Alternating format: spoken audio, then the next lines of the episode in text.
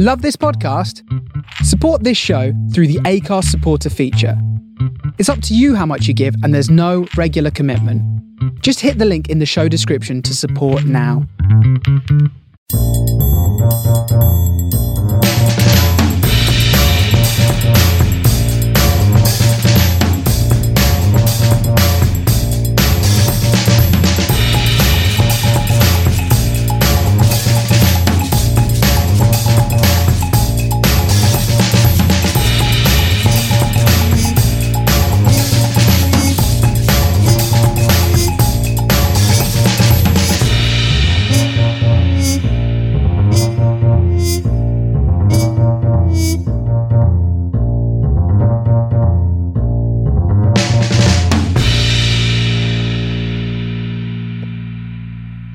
Hi, and welcome to Two Pints of Maggots and a Packet of Hooks, the fishing podcast.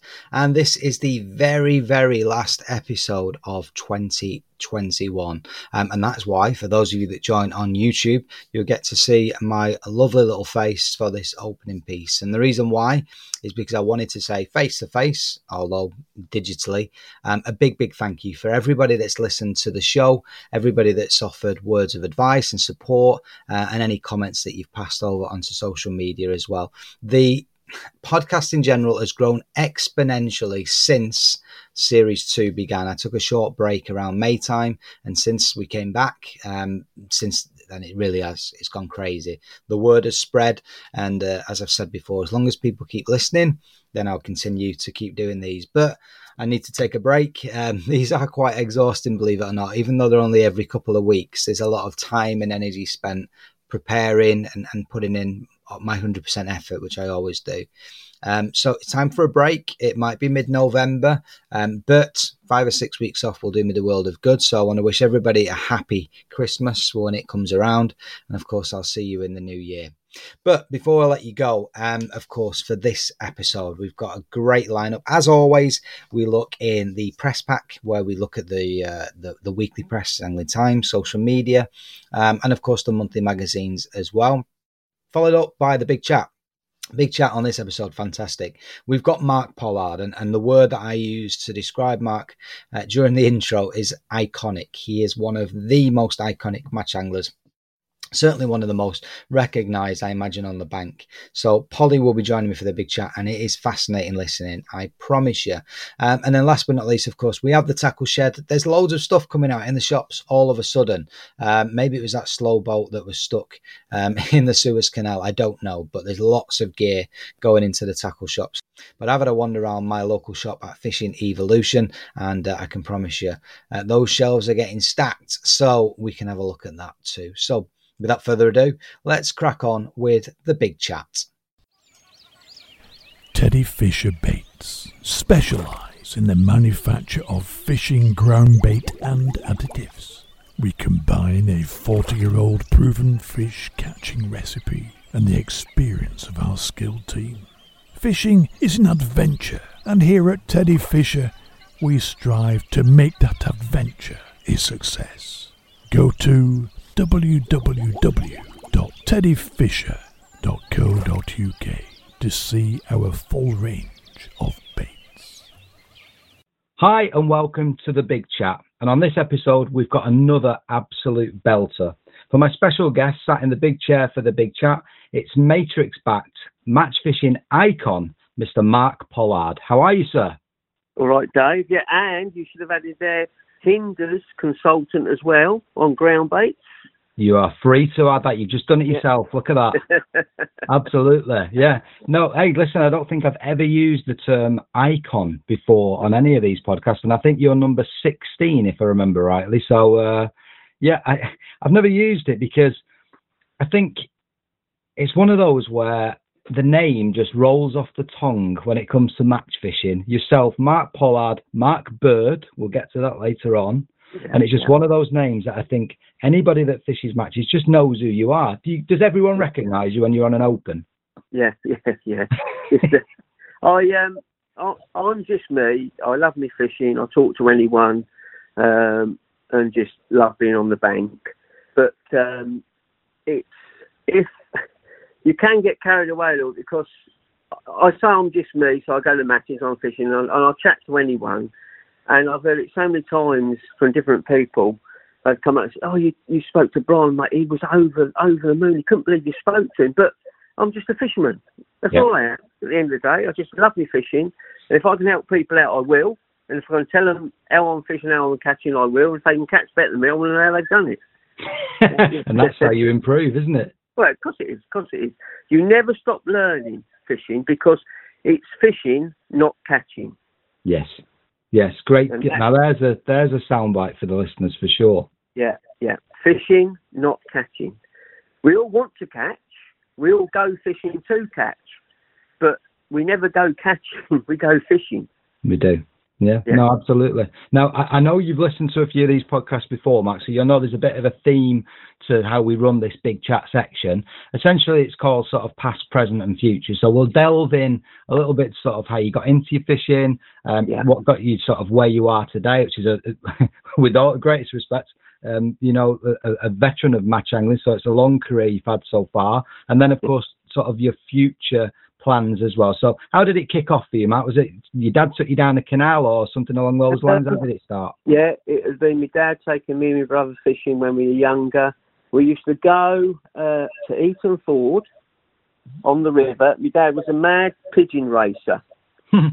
So we really went fishing. We went summertime a bit on the canal, but it was mainly through wintertime when the pigeon racing had stopped. We used to go all weathers on the river, on the Ouse, Yeah. Eaton Ford near St Neots, on Luton Angling Club's water, and fish the river, be it flooded. Like I remember in carrying us across the fields that were flooded with gear and that, that we'd get on higher bank and fish. And uh, well, the rivers used to be fantastic then because you had power stations. There used to be a power station at St Neots. They've just reinstalled one Yeah. a few years back, but it's not the same. You used to have steam coming off the river, and you could. A bleak. It was trying to get through the bleak, and as kids, we loved catching the bleak um, Yeah. because they were easy to catch. And it was just, it was just catching fish. It was just brilliant. Just loved every minute. And we went from there. We went. Um, used to go on the rivers, and we used to fish the Luton Club Christmas match that, that was at Eaton Ford on their stretch of the Ouse there in Mhm. St Neots. And that's what got us sort of into match fishing. Um, I got into match fishing as a junior, and then that got me dad to get into the matches as well, and it, it just went from there. It was just that was the start of it. So it was my dad taking us fishing, me and my brother. It was like a a day out really because we used to. It was always winter time. I remember we used to get a fire going and put uh, jacket potatoes in there, and Oh. yeah, it was great. It was it, it, the fishing was was most um, most of the day, but there was other things, you know, to run around in the woods, and Yeah. it was just a day out, you know, with children. Day out with the family, be- being boys, right? Yeah, exactly. It was just being out in out, out with nature, which was brilliant, absolutely brilliant. Better being stuck indoors.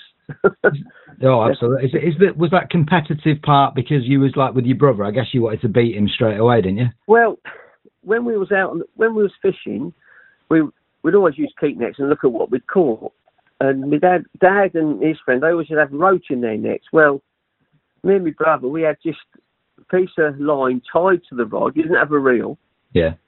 which because it wasn't poles and whips and things. And I mean, you're Christ, I'm 58, so that's like 50, 53 years ago. It was between five and seven when he was taking us. Yeah, yeah, yeah. Um, and then when we got a reel, we could cast and we could fish deeper, and we started catching roach. And but it was always at the end. You looked at what was in the next who'd caught the most, and Yeah.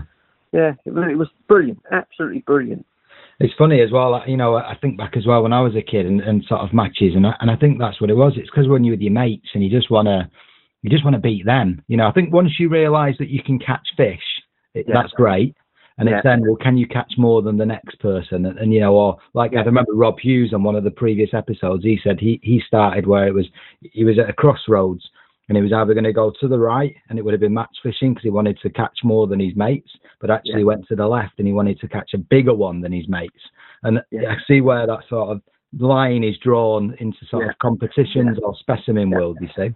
Yeah, I think it's Brilliant. what's what's in you that that drives you to carry on. That it, with me, it was it was trying to catch in a swim. We'd be fishing, we were trying to catch the most out of that swim. And I remember when it was flooded, we used to ledger cheese. Okay. down Yeah. the middle. And, and in them days, you catch a chub out of any peg. Mm. But it didn't thrill me catching one sort of two to three pound chub, which was a big chub then, that many Yeah. years ago. But to catch lots of fish. And then fishing, probably as we did the uh, Luton Land Club Christmas match, which got us into match fishing. Um, I wanted to win. It, that you get that sort of winning, that com- competitive edge that you want to to win, but not so much winning. It's improving your angling. And how's that bloke caught all them bream yeah. or has caught all them roach? you want to do it. do, do you remember your first match win? Yes, I do, which would have been, um, I think it was the Derek Tickley Cup as a junior, um, and it was at Eaton Ford on the river. Um, I think I had something like £2.15, Mm-hmm. Used to catch between a pound fifteen and maybe three and a half pounds on the junior matches. But yeah, it was on the river. I remember standing in the water with the boots because I didn't have waders then, yeah. and chucking away down the river and catching Danny Ruff, Bleak, Little Daves, and a few roach. Yeah, brilliant. I mean, then yeah. when it was junior matches, a guy called John Soper run the matches, and he was getting sort of between forty and seventy juniors. Yes. On a match. Um, but fishing was everything. Like I say, you didn't have computer games. You could sit in your No. bedroom, and it was brilliant, absolutely brilliant. And you used to have like coaches, and but they've died out now. But yeah, it just it was brilliant. There are, a, you're right, there are a lot of distractions now, aren't there? And it is different. Oh, but I mean, yeah. I- I look across social media and, I, and there is a bit of a resurgence. Certainly some clubs are, are, are more productive than others. I think it's how they go about it. But what's your thoughts on sort of junior angling and kids coming through now? Do you see many on the bank on your matches?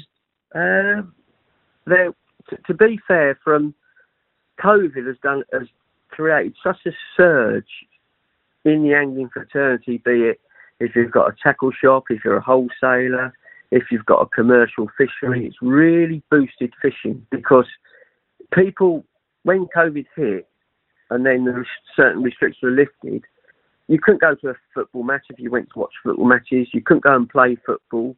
You couldn't go and play golf even, but you could go fishing. Mm. And a lot of people that used to go fishing got back into it. And obviously, if they've got children, they took them, and it was just it was just unbelievable. Go back nearly two years, and it, as as COVID just lifted a little bit, it was just everybody went fishing. It was Yeah. just ridiculous. Um, and you've got a big percentage of those people that have been fishing, obviously because I do coaching as well. Yeah. Uh, my coaching, the phone went and my bookings for coaching was just stupid. And it wasn't just one to one, it was like I was taking like a father and son. I took a father and two daughters, Wow. uh, yeah. took them fishing because they couldn't do anything else. And like I'd get a phone call, yeah, I haven't been fishing probably about 20 years because I started up a family, done this, but obviously I'd just like to get back into it because it's something I can do now, but I just need like a refresher course. Mm. And the trouble is, people that hadn't been fishing, say, for 20 years, Well, the tackle. and oh yeah, Oh. and and actually the, the fishing, the tactics, because 90% of fishing now is commercial. It Yeah, is. of course. It- it- it's just such a big part of it. And where I do both, you know, I can take people, I can take them on commercial, I can take them natural fishing. But the beauty is, is seeing their faces because it's something they probably wouldn't have done. And because of COVID, it's got people back into fishing. And like I've just, I've just said, probably 100% of the people I've took out just think, why the hell did I stop? Yeah. Yeah. Which is fantastic for you know for everybody that's involved in, in the in the fishing game because it's just it's just like a shot in the arm for everyone. It's just unbelievable. It has, and I, and I think the good if the good thing is the license sales are buoyant as well, so they've not dropped off Yeah. in those last eighteen months. That Yeah. perhaps they they could have bought a bit of kit and then decided to throw it back in the garage or the shed or whatever, but they're actually continuing going, which you know, long may that continue. It's it's great. Um, but like I said, hopefully. Um, in time, we'll see. Like I say, some clubs are having a, a bounce with the kids, but hopefully over long term that will grow even further as well. And and they'll come to that, you know, crossroads, match fishing, specimen Yeah. fishing, maybe a bit of fly fishing, who knows? But as long as people are fishing, it's all good for us, isn't it? Yeah, but we, you have got it's like commercials with youngsters fishing. It's a big, um, a big upturn in, like um, people going and that have carried on going. I know as the weather hits, I know we, we haven't had severe winters like we used to have now with global warm, warming, which will help as well. But it's just good to see there is definitely more youngsters going fishing. Yeah. But it's keeping the fishing. The only thing that's not really in place because youngsters haven't really been going. I mean, I started with uh, Luton Juniors, and I donated a few cups when I left and started uh, making my name in fishing. But there's no junior section now. No. That- but the trouble is, there's not um, enough uh, junior run uh, groups or clubs or what to, to run juniors. But there are a few, and people are starting to get a little bit more involved. So hopefully, maybe we'll, we will see a, a surge in um, more juniors or, or groups or places they can go clubs and that. I know there are still a few clubs that have got junior sections, but it, a lot have dropped off because the juniors weren't going fishing. Like they were in the bedrooms playing games, these video games and other things, you know. So hopefully, if they can get back into it, because the ones that I took out, I thoroughly enjoyed it. Yeah, It's- no, absolutely. And kids are yeah. switched on now. They pick things up really quick as well. Not like when when I was a youngster. I think school made me made me thicker. it took me a while to process things a bit. But kids seem to be more switched on. So yeah, Yeah, it's good. Just thinking there, Dave, I took uh, this father and son out, and the lad, I think he was 14. I think, it's, I think it was 14. It might have been thir- 13, 14. And these ducks were swimming. And it, it was amazing because he said, I brought my son along because I want to try and get him into it. Mm. And to be fair, his son done most of the fishing. We was chucking a method feed. We went to Alders Farm, Yeah. and it was just a carp a chuck. It was brilliant because all the pleasure angels that were out fishing, they gradually moved nearer and nearer us because we were fishing. but anyway, um, and he, he said to his dad, he said, Dad, can those ducks fly? And I didn't say it. He said, yeah, yeah, yeah, yeah, of course they can, yeah. But it just, I thought, well, how many youngsters are there? And he's, just say he's 14, for instance. He's never seen a duck fly. And I thought, well, if he's not going out into the nature, like, Mm. of course ducks fly. You know, I mean, it's just, it's common sense. But to me, it is.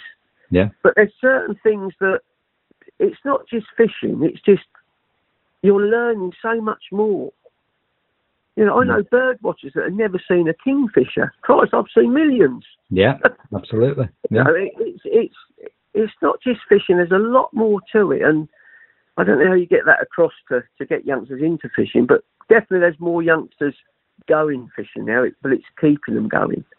So hopefully, you know, hopefully they I will. agree. Oh, It's just it's about that longevity, isn't it? But about, about Yeah. yourself and back to this junior piece then. So you Yeah. you moved from the junior section, I guess. What did you then start entering opens, or did you join like the No. adult section of your No. club?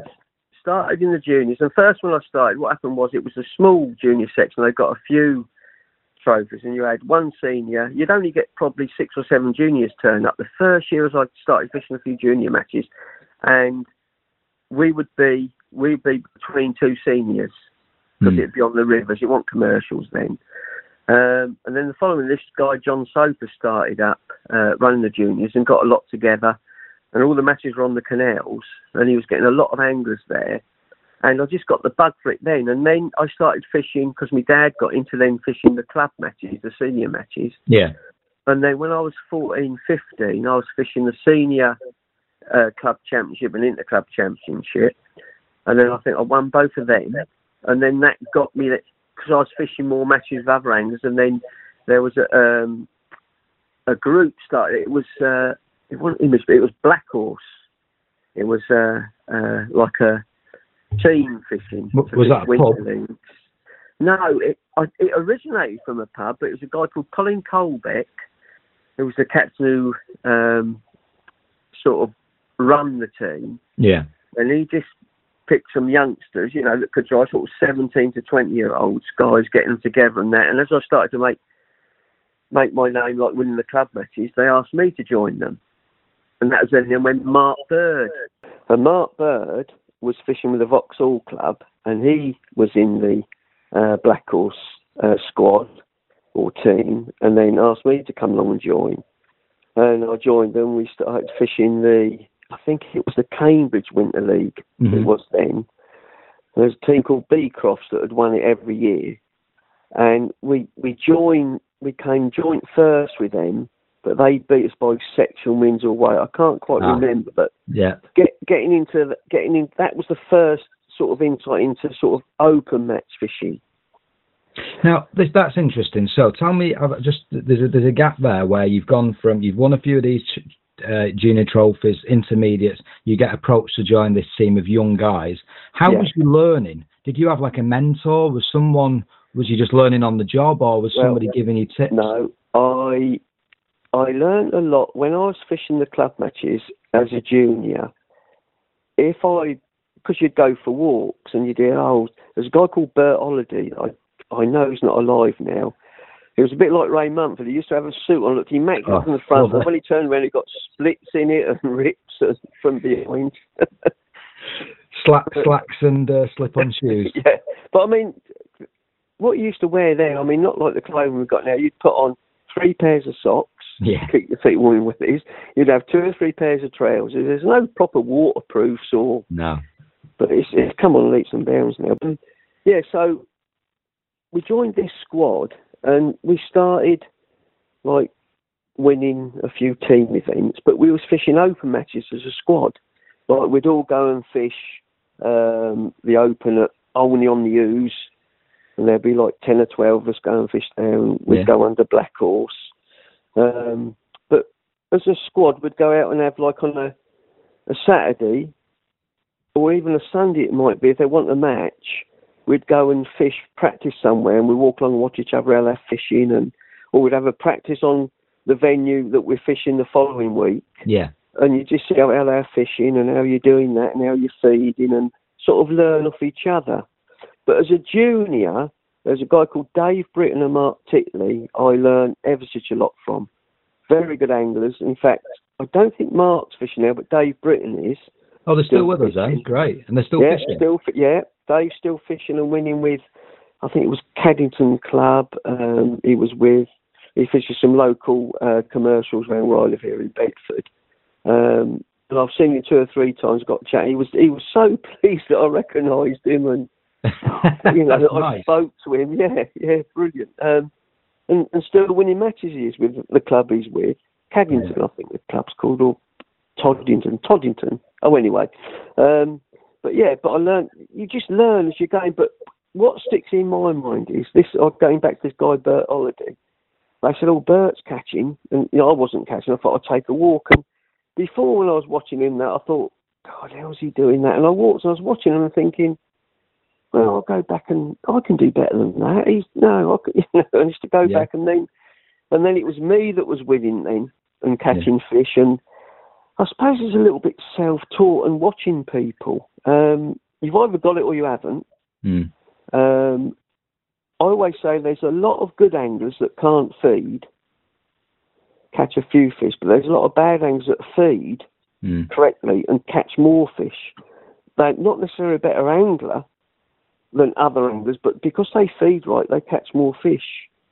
So it's about trying to combine the two, isn't it? Yeah. Feeding is the most important thing, but get them both right Mm. or get everything right and you'll catch more. And Yeah. decisions, decisions are so important that make the wrong decision and forget it, you, you're too far behind. I think, you know, obviously I'll ask a lot of questions to a lot of top anglers throughout this both series of these podcasts and Yeah, obviously the the theme is quite similar. You know, we all you get all you top guys say similar things, and one one of the one that sticks in my mind. I've heard it twice now. One from a fellow matrix angler in in the form of Lee Wright, yeah, and also young Alex on the last one mentioned it, and he said what you've got to do is don't try and copy people because you'll never beat them doing their own thing. yeah. So what you've got to do is try and get an idea, an understanding of what they're doing, and then put your own spin on it. Yeah, So that's Yeah, the one that always stands out for me. But I think, Yeah. yeah, the feeding piece is such a big part, isn't it, of match fishing? Oh. It's unreal. feeding and and decisions because you can make the wrong decision. It Doesn't mean that you're a crap angler. No. You just made the wrong decision. Um, what would you call it? Uh, not natural ability, but like a, a sixth sense that when I'm fishing and I speak to mate Tony Watson. I travel with travel with um, through the winter, through Sundays, fishing on the fens. Um, I'll be chatting with him, and it, I, will I'll give you an instance. We we fished on, uh, I call it Rat Bank, but it's Factory Bank. It's in Ramsey. Mm. It's a little narrow drain. It's between, I would say, eight and eleven meters wide. Big straight channel, Yeah. and it's full of roach, and you'll catch between six and twenty pound roach. Some days it's squat, some days it's pinky. hmm We had a winter league match, and then I come in with Tony. and I was chatting with Tony when I picked him. I said, I said it was all squat. He said, yeah. He goes, I started fishing pinky polly. I, I knew it was squat. I changed to squat. He knew, I knew. Bob, Bob Nudd, he's come and he sat down. We spoke at the practice before. It was all pinky, Yeah. but it was squat. So Bob said, well, I don't, I fished pinky and I just didn't catch as many fish. And I said, I said, it's squat, Bob. It was squat. He went, but you said it was pinky. I said, well, it was last week. I said, but it's changed. It's right. And then, and then the next time it changed back to pinky. Mm. And then Bob fish squat. And, and it was brilliant. He sat there and he went, oh, God. Because Bob's getting a little bit older now, but he just, it's, you've got to be so on the ball. And Bob, what, what an angler. Four times world champion, unbelievable. And, you know, I admire Bob so much, but even Bob, how good he is and what he knows, yeah. just getting a little bit more complacent about, oh, it's just pinky. Yeah. I'll make do with that. Or you can't. You, you've got to change so quick. And it's knowing to make that decision where a lot of anglers just plod along, they're catching and they're quite happy. Yeah. But you've got to, you've really got to push yourself now because there's so many youngsters coming up behind you. This is it. Yeah. Yeah. But it's like a sixth sense to know to change. It's, but you can't teach someone that. That's only through experience of matches that they fished to make them do that. Yeah. You know, I could be catching fish. Why suddenly then go on your chop worm line? Because I just thought it was right to do. And then go back on your back on your pinky or squat line Yeah. or caster line or whatever or hemp line. But it's just knowing and, and keep feed when you're on another line, keep feeding the other lines. Absolutely. Yeah. And I always think one of the things I always struggle with is like re- regulation. Uh, So this this swim management piece that you're talking about, it might be that I'm catching consistently on, let's say, pinky over ground bait, like you say, great example. But you know it needs a little bit of a rest. You've lost Yeah. a skimmer maybe, and, and it might just go a bit iffy. So you're going to go and try another line, like you say, your Yeah. chop worm line or Yeah. whatever. Now I know this is. Uh, this I, I know this, so I don't know why I don't act on it. I know that I've now stopped feeding as much as I was previously over that ground bait line because I'm concentrating so much on this chop worm line or whatever. I'm throwing the odd pinky in, but actually Yeah. before I was throwing 12 in at a time. Why have I stopped doing that? And it's Yeah. I know I'm doing it. I'm conscious of it, but I just Yeah. I don't know. So yeah, Yeah. I'm not as natural for sure. Yeah. I mean, yesterday I've, I've done a feature angling times at March, and they wanted it just fishing a whip, catching fish on a whip, how you'd feed and that. But the swim I fished, I went and sat on the concrete near the town centre bridge, and then two lads, they got an army match, they fished there today, come down to practice, and they couldn't fish the max length that it was on. Hmm. And I said, all right, if we sit in, I said, yeah, just sit up and it's all free fishing. Yeah, no problem. So they sat down and I fished away and I fished three and a half hours and caught 20 odd pounds, skimmers, roach and what have you. Lovely. But if I'd fished it as I would have fished it, was a match, I think I'd have had forty pounds. I'd have doubled my weight because I was flicking a, a four and a half metre whipping with a three quarter gram rig, Hmm. feeding pinkies.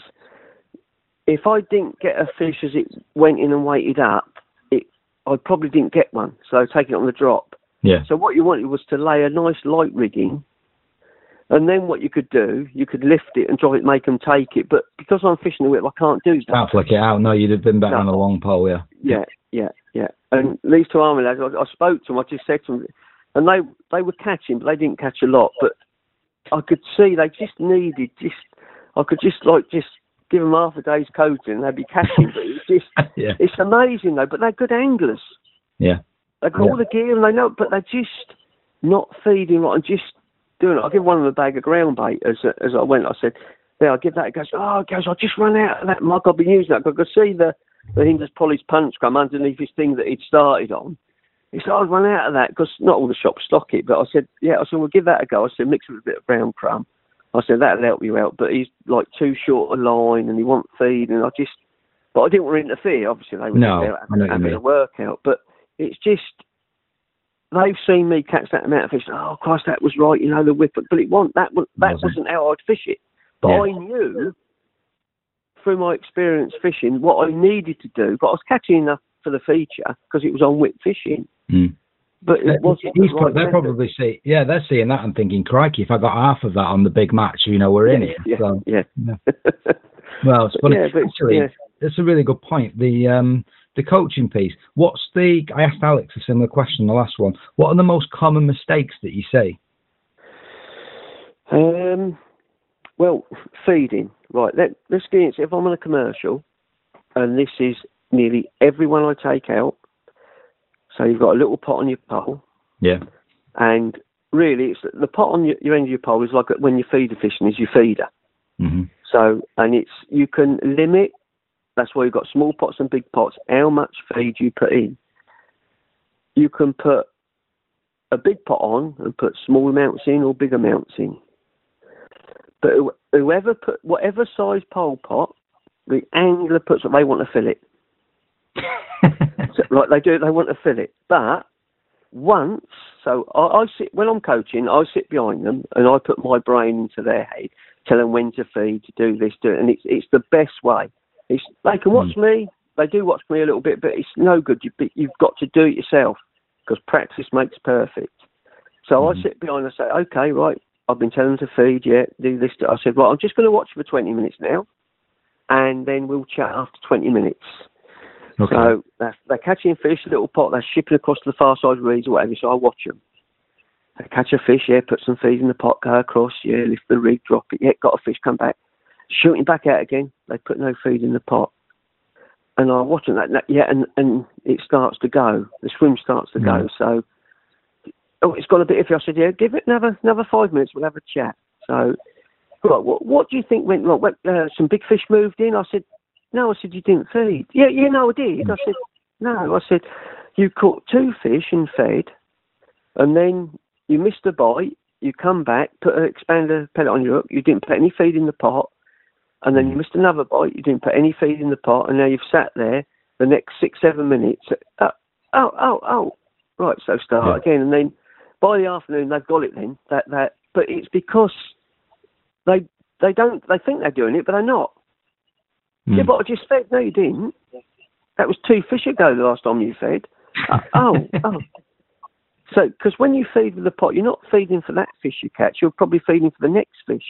Yeah, you and it's can- just you that setting that trap as well, isn't it? Soon, I mean, Yeah. one four pound carp will eat the whole lot in one go. So Oh Christ, yeah. The most the most technical. Like if I take some anglers out that are more experienced, I try and do the double feed. So I mean, I'm saying this to your listeners now. Maybe they don't know it. I think some won't do. But if you've got a pole pot and you've got damper micros, so Mm. what I do is you've got the lid off, no lid.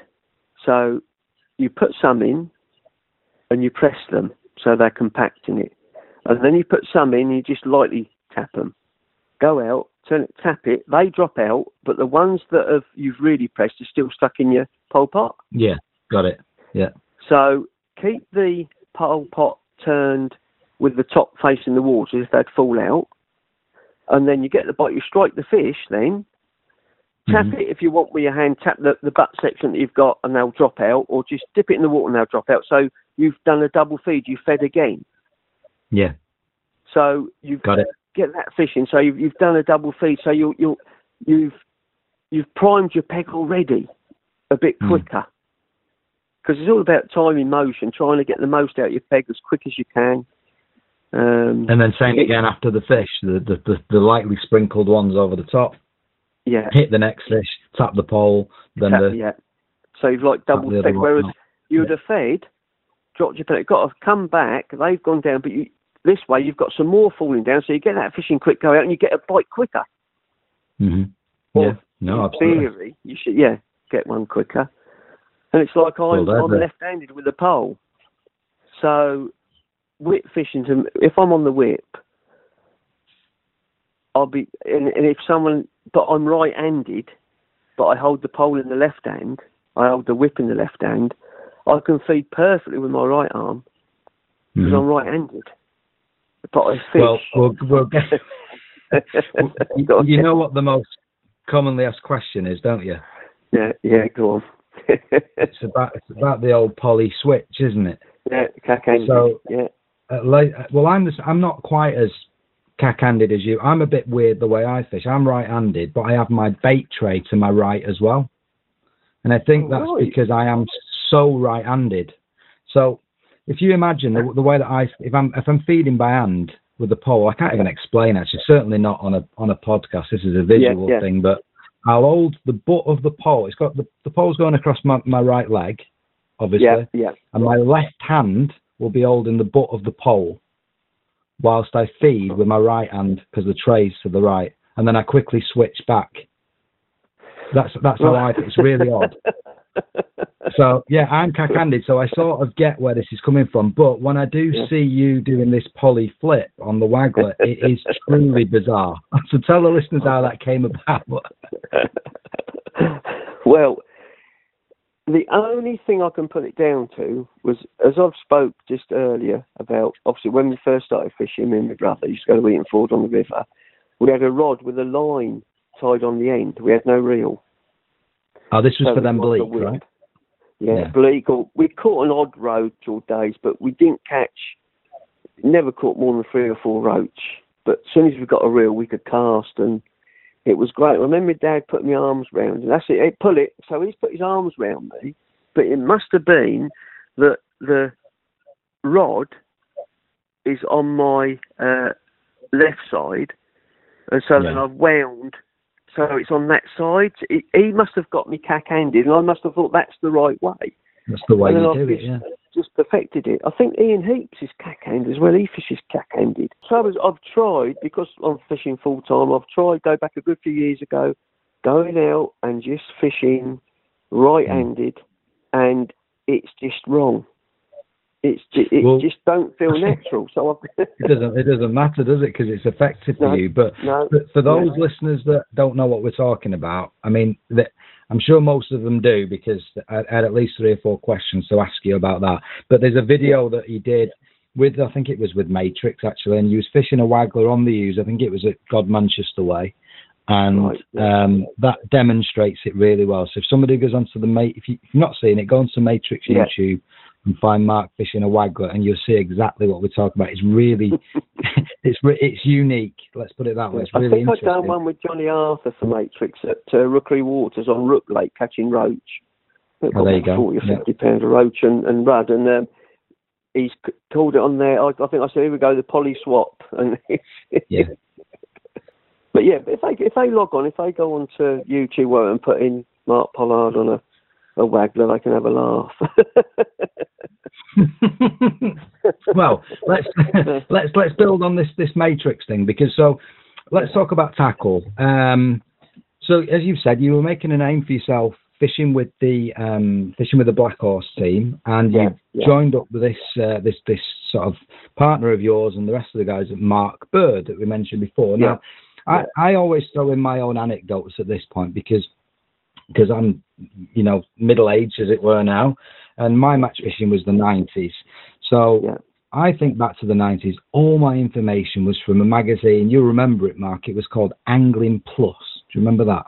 yes, yeah, Angling Plus. It was part of Angling Times. There was they had was. two or three. They had a sea fishing one, and yeah, They did, yeah, and they had Yeah, Sea yeah. Fishing Plus. That's right, and and, Yeah, and that all my, you know, I absorbed everything from that. And as you rightly say, Dave Harrell's pole fishing at the time, and, and all sorts of stuff as a kid. And and for me, one of the standout brands at the time was a brand called Image, and that is a brand Yeah. that you created with Mark Yeah. Bird, and and I Yeah. still remember, and, and I know that you, we you recreated, I think, some of the products like the punch board and stuff more recently, but there was one standout, well, two standout products that blew my mind as a kid. So I, I grew up fishing northwest canals, and yeah, yeah. well, as you rightly say, not many of us had, had decent poles, and it was all about waggler fishing. And there was a fantastic canal whip style waggler, that balsa, which was fantastic. Yeah. But the main one, ghost hooks, image Oh, ghost hooks. Yeah, And these, yeah. these were products I remember. So tell me about image. How did it come about?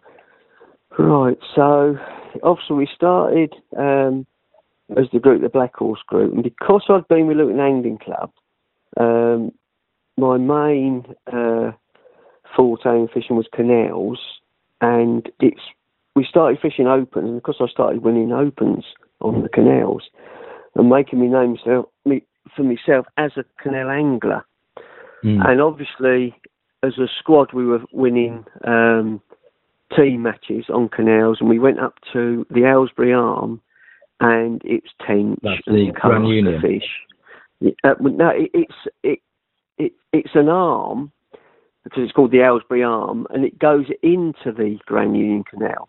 Right. So it comes off the Grand Union, and it's just an arm that goes to a dead end into Aylesbury.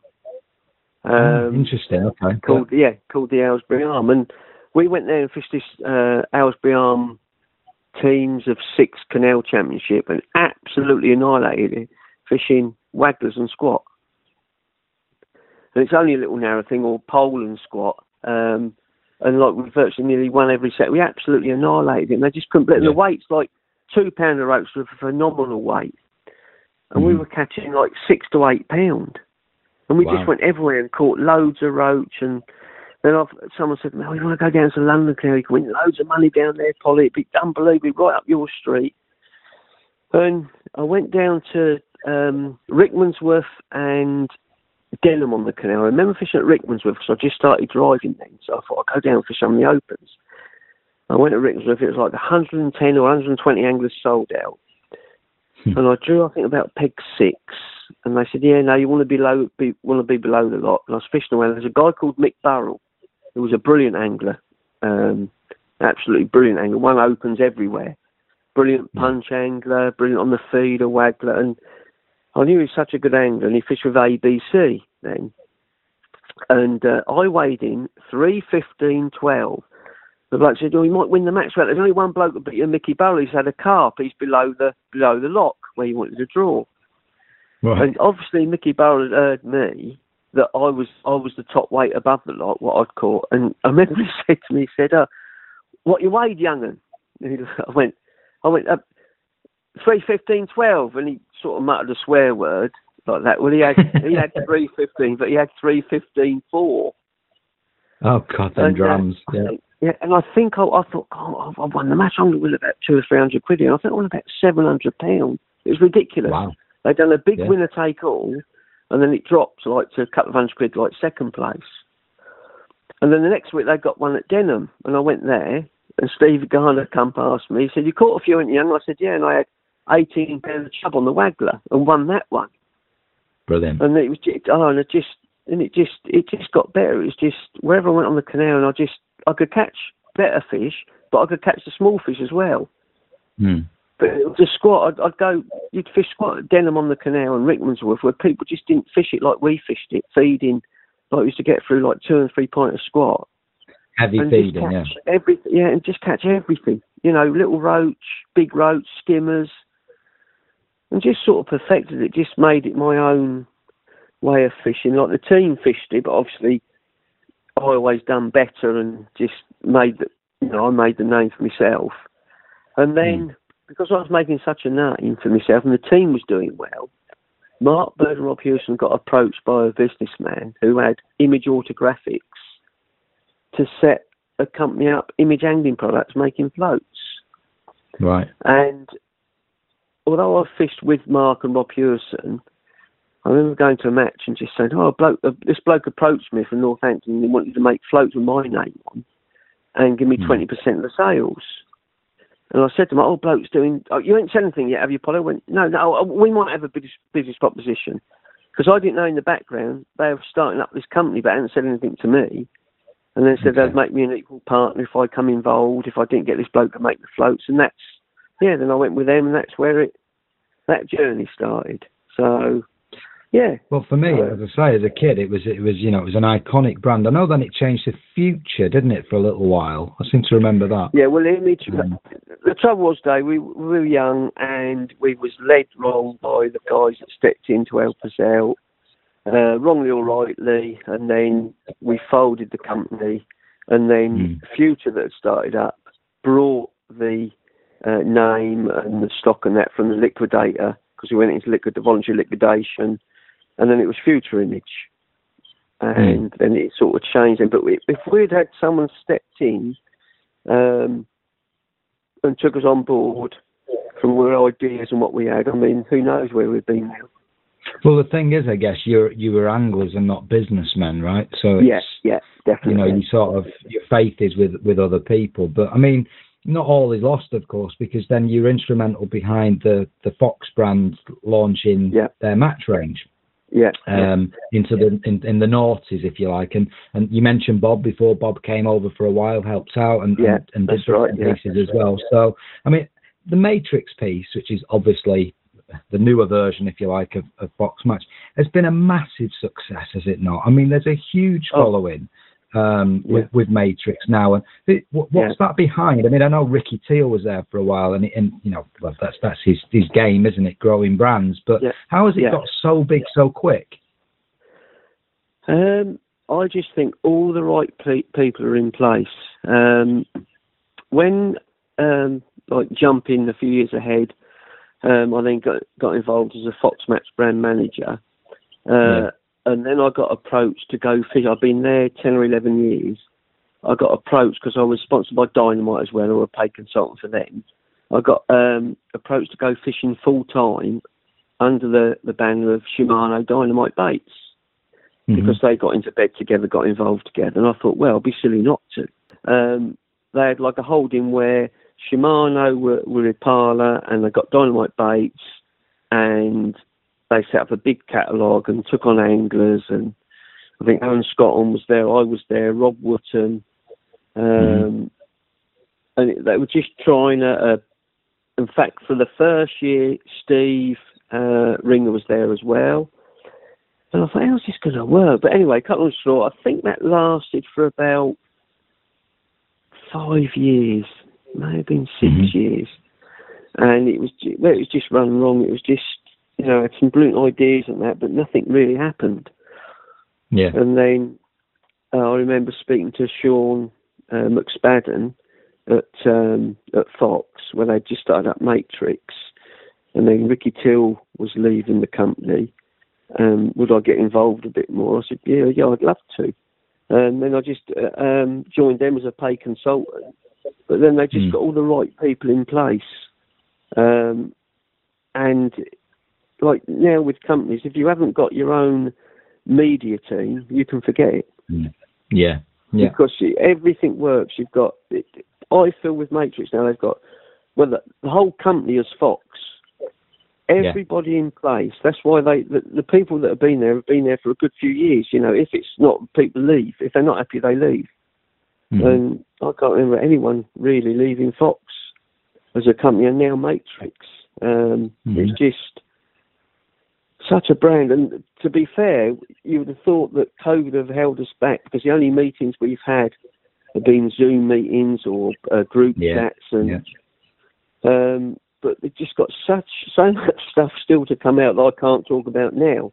Yeah, I mean the, the, overarching owners, of course. Now it's all Preston's in there as well, and you know Sonubaits and every, everything's all in yeah. in in yeah. one. But I, I, I imagine um, they will stay separate because of the loyalty to Preston's got its fanboys oh, as as, yeah. as Matrix.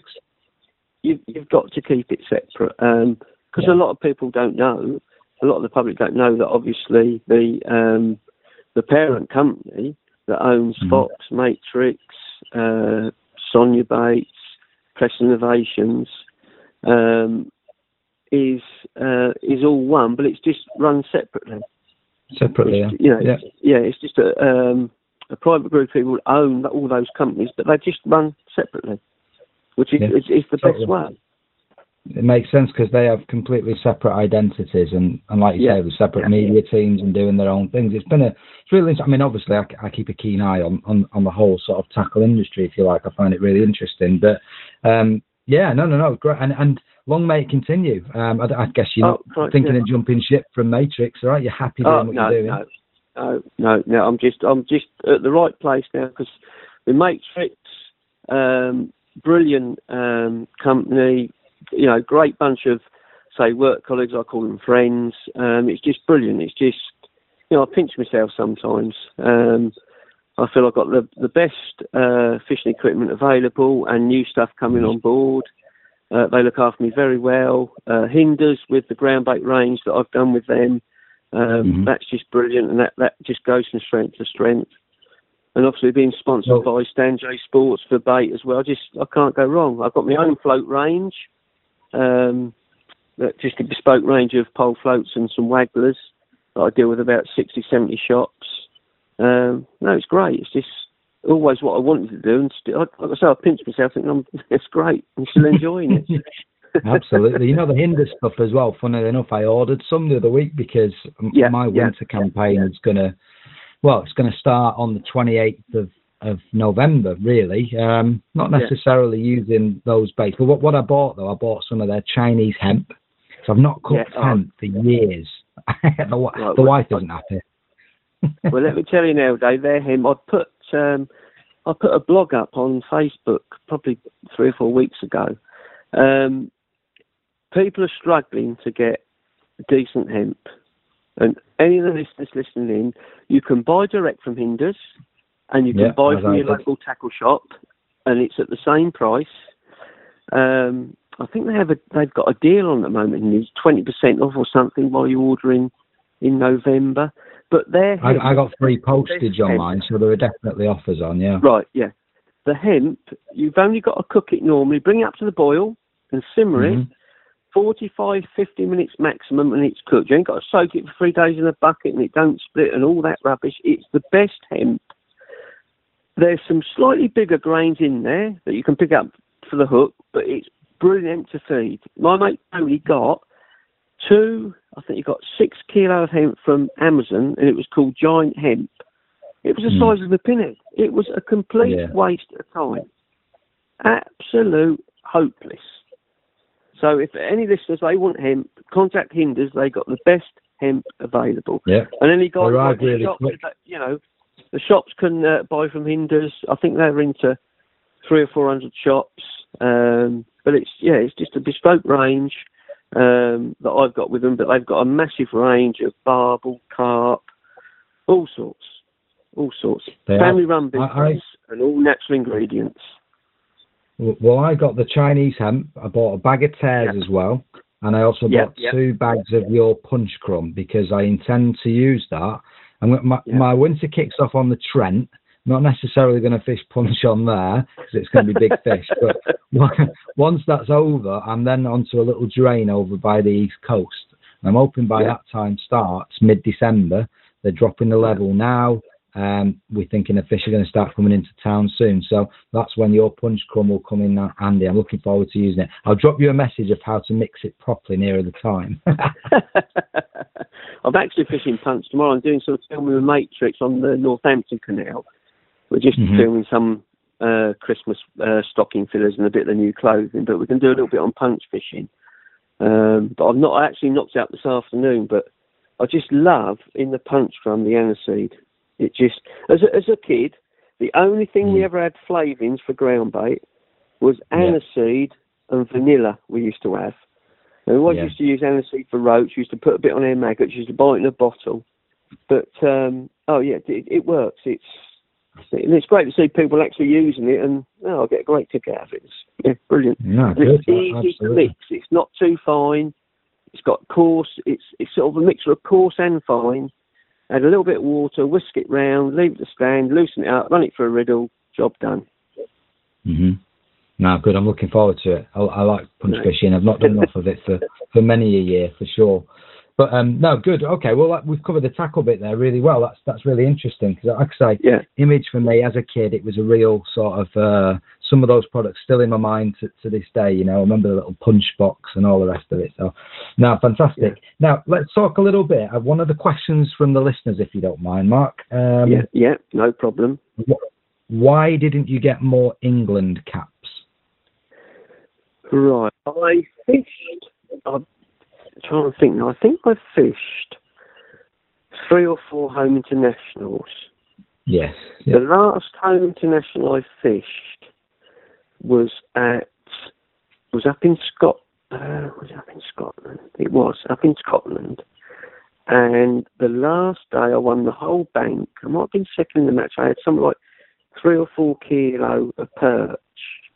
And the method was fishing close in that. But I was loose feeding chop worm the catapult and fishing worm on a waggler catching perch because such is it right. But I was told that wasn't the method that we should be fishing. But I absolutely annihilated the bank I was on. And But whether that was it, I don't know. I fished my own way. Um, Hmm. I don't know. Um, but um, no, but no. I- To be fair, when I fished for England the first time, which was down at Cardiff Docks. Was me and Derek Young, six, had got an Mhm. invite down, and I was just appalled, really, the way it was was sort of run. Like, you know, I thought it was a be all and be all and end all just to fish for England to get the last fish for your country. Um, Yeah, absolutely. and we got down there, me and Derek Young, and I didn't feel it was organised properly. And Mark Downs had also they they the one short, so Mark had his uh, Mark had his lad Lee Addy. He'd come down and sat, Yeah. so he fished. I remember saying to Derek, I said, "There's so many anglers out there would love to get the chance to fish for England." And Lee Mhm. Addy, his son's going to fish because we're one short. It's terrible Hmm. absolutely terrible. But um, yeah, so it wasn't it wasn't what I expected. What it was going to be like. Um, right, okay. So it didn't. I well, and I, I well, I never got from Scotland. I never got an invite um, then to fish for England. Whether I was too small, um, not strong enough to hold a pole in the wind, or I don't know. But So you think it was because you went against the team orders? Yeah, maybe because I fished my way that day that didn't those that picked the team didn't like. I don't know. I don't know. But um, but to be fair, I mean, people, me, I get such enjoyment out of just winning matches, Yeah. just going and winning so, matches, and just yeah. well, obviously there's different, you know, there's there's vets and things like that. Now, have you any designs to to to, to go get into any of those teams? No, no, no, no. It wouldn't, wouldn't interest me at all. I don't think.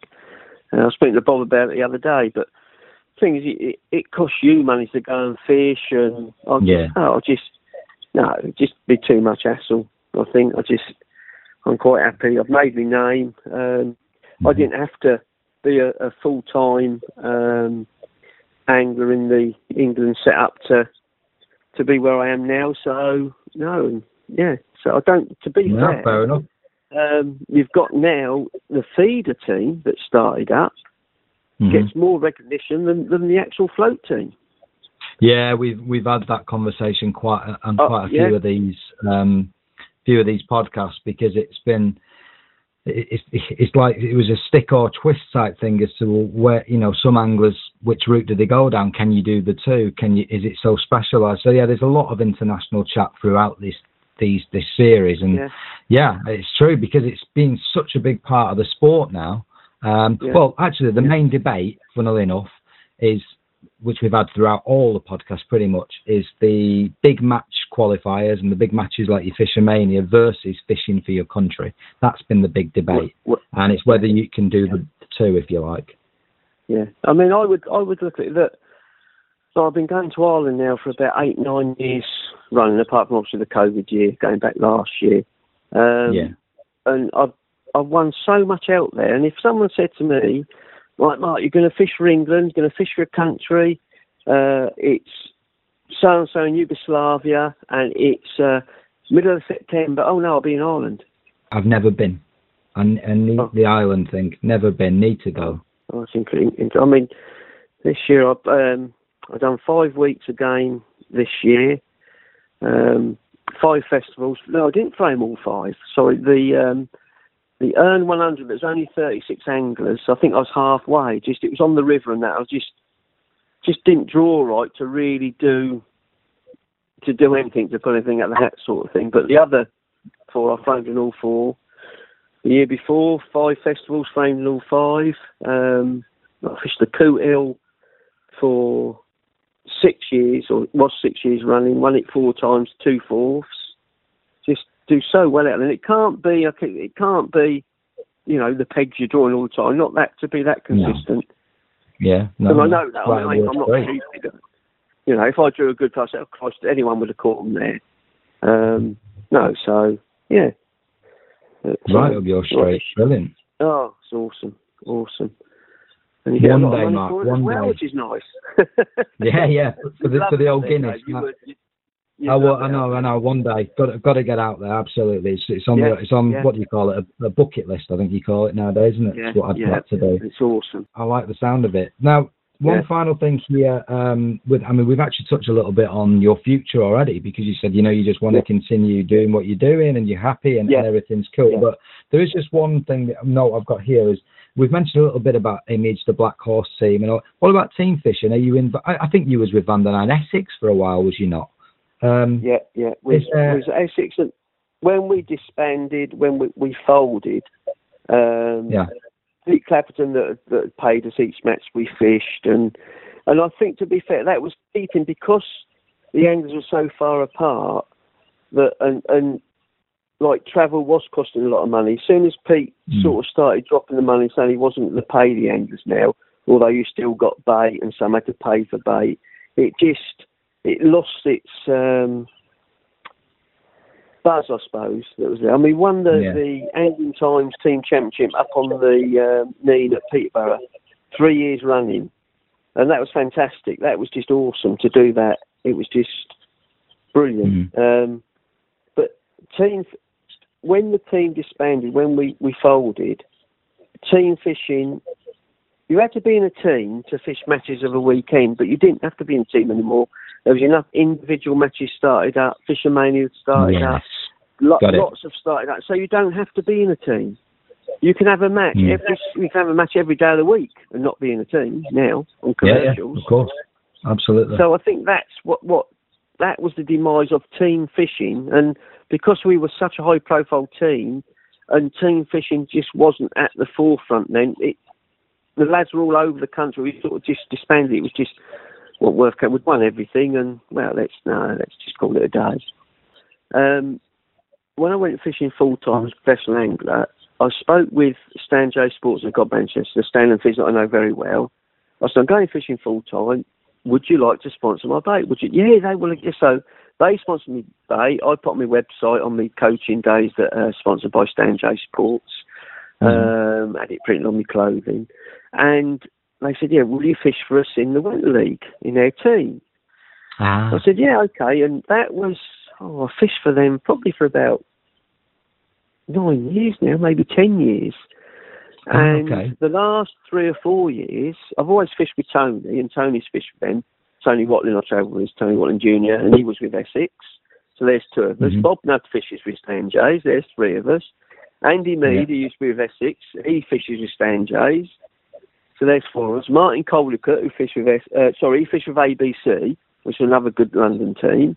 He's with, so we've got a good squad, but it's yeah, it's um, it's a laid back sort of attitude. Although we're Yeah. all competitive, we want to win. We're not there practicing on the Saturday or the Wednesday before having a line up and you know we just fish the, the practice open and the team's picked by Stan uh, Stan Binge who owns um, Stanjay Tackle. I mean it is love for the sport. Stan he's he must be seventy six I think he is now, and he just Yeah. loves the team doing well, and it's great. It's brilliant to see. It's, that's uh, good. no, you, no, you're still. Yeah. in it, yeah. Ah, brilliant. Yeah. I didn't realise.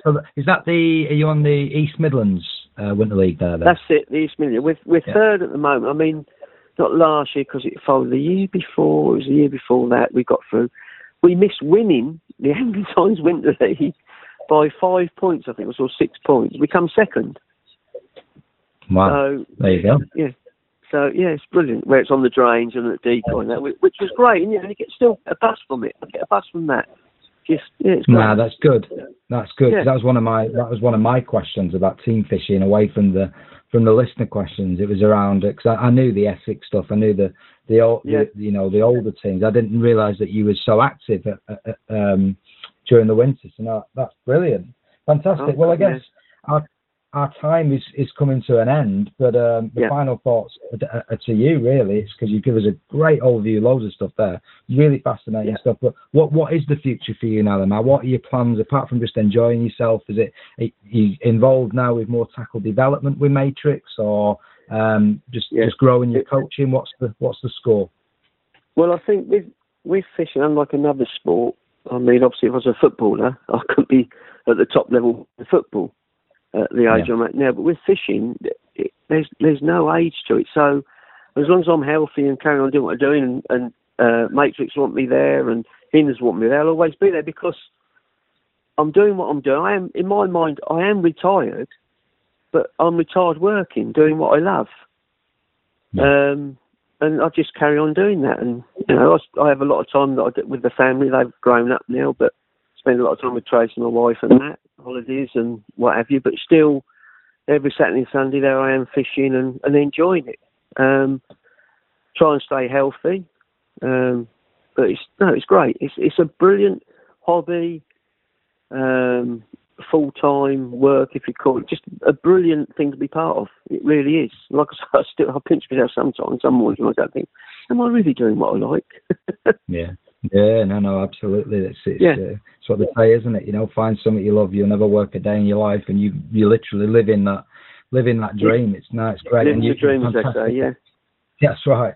Fan- fantastic Yeah. ambassador for the sport as well. And and one of the things I Thank said, um, I think to to you're welcome to Alex. I think it was so about the last podcast was that what always fast. We had a little chat after we'd finished our recording, if you like, and I was explaining that you would be the next guest coming on and whatnot. And I said one of the things because he's a young boy. Well, in relative terms, he's 27, and fishing Yeah. that's nothing. So what I was trying to say was what I like about these top names on these podcasts is that a lot of the the main the main ones like yourself, Tommy Pickering, you know, the, these guys are still relevant. Darren Cox, he's a bit younger, you, Yeah. you know, but it's the, the top of the game all these years and still relevant, and that's the word I think. As long as you're relevant, you're saying the right things, you, you're, you're innovating yourselves. Then you know you'll always be there as long as you want to be. Like Bob, like you said before, you know, seventy odd, Yeah. still relevant. Nice, yeah. Yeah, yeah, definitely, definitely. Awesome. So on that final note, a massive, massive thank you for taking your time out to chatting to us on the podcast, and uh, I wish you well. Anytime, Dave. Thank you very much.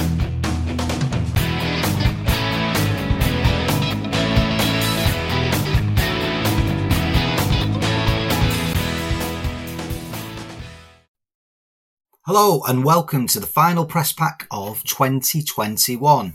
Now, for the unfamiliar amongst ourselves, this is where I review anything interesting that's caught my eye in the weekly and printed press across Improve Your Coarse Fishing and Match Fishing magazine. And also, for the very final episode, a new um, addition to the press pack. Uh, it remains to be seen whether it will be a regular contributor next year, but I'll reveal all very shortly. But let's start with um, Angling Times, this week's Angling Times. And actually, let's kick off with big catches. Um, throughout the podcast series, I've made reference to a number of, of catches that have caught the eye. Um, I always remember a young boy that had caught some stonking fish from the uh, the river. I think it was the Severn at the time, across the road from where he lived. Um, some incredible pike, zander. But we're back to the good old barbel, and straight in page four of Angling Times, a record-shaking barbel banked from the Thames. And this just stands out like a sore thumb because just a simple sheer weight of this barbel at 20 pounds, 12 ounce, uh, landed by Farnham Surrey angler Mike Perrin. It's the biggest reported so far this season and just six ounces shy of the British record. Um, as it says, you know, River Trent may be the most consistent in terms of double figure fish, but the Thames is the best bet for anglers looking to etch their names into history, as there have been several different barbel over 20 pound uh, from the waterway in recent years. Uh, he caught that on a snowman rig featuring an 18mm dumbbell and a 12mm pop up. Um, and just a fantastic catch, very, very close. And yeah, I can see some of the uh, the fish that have come out of the Thames.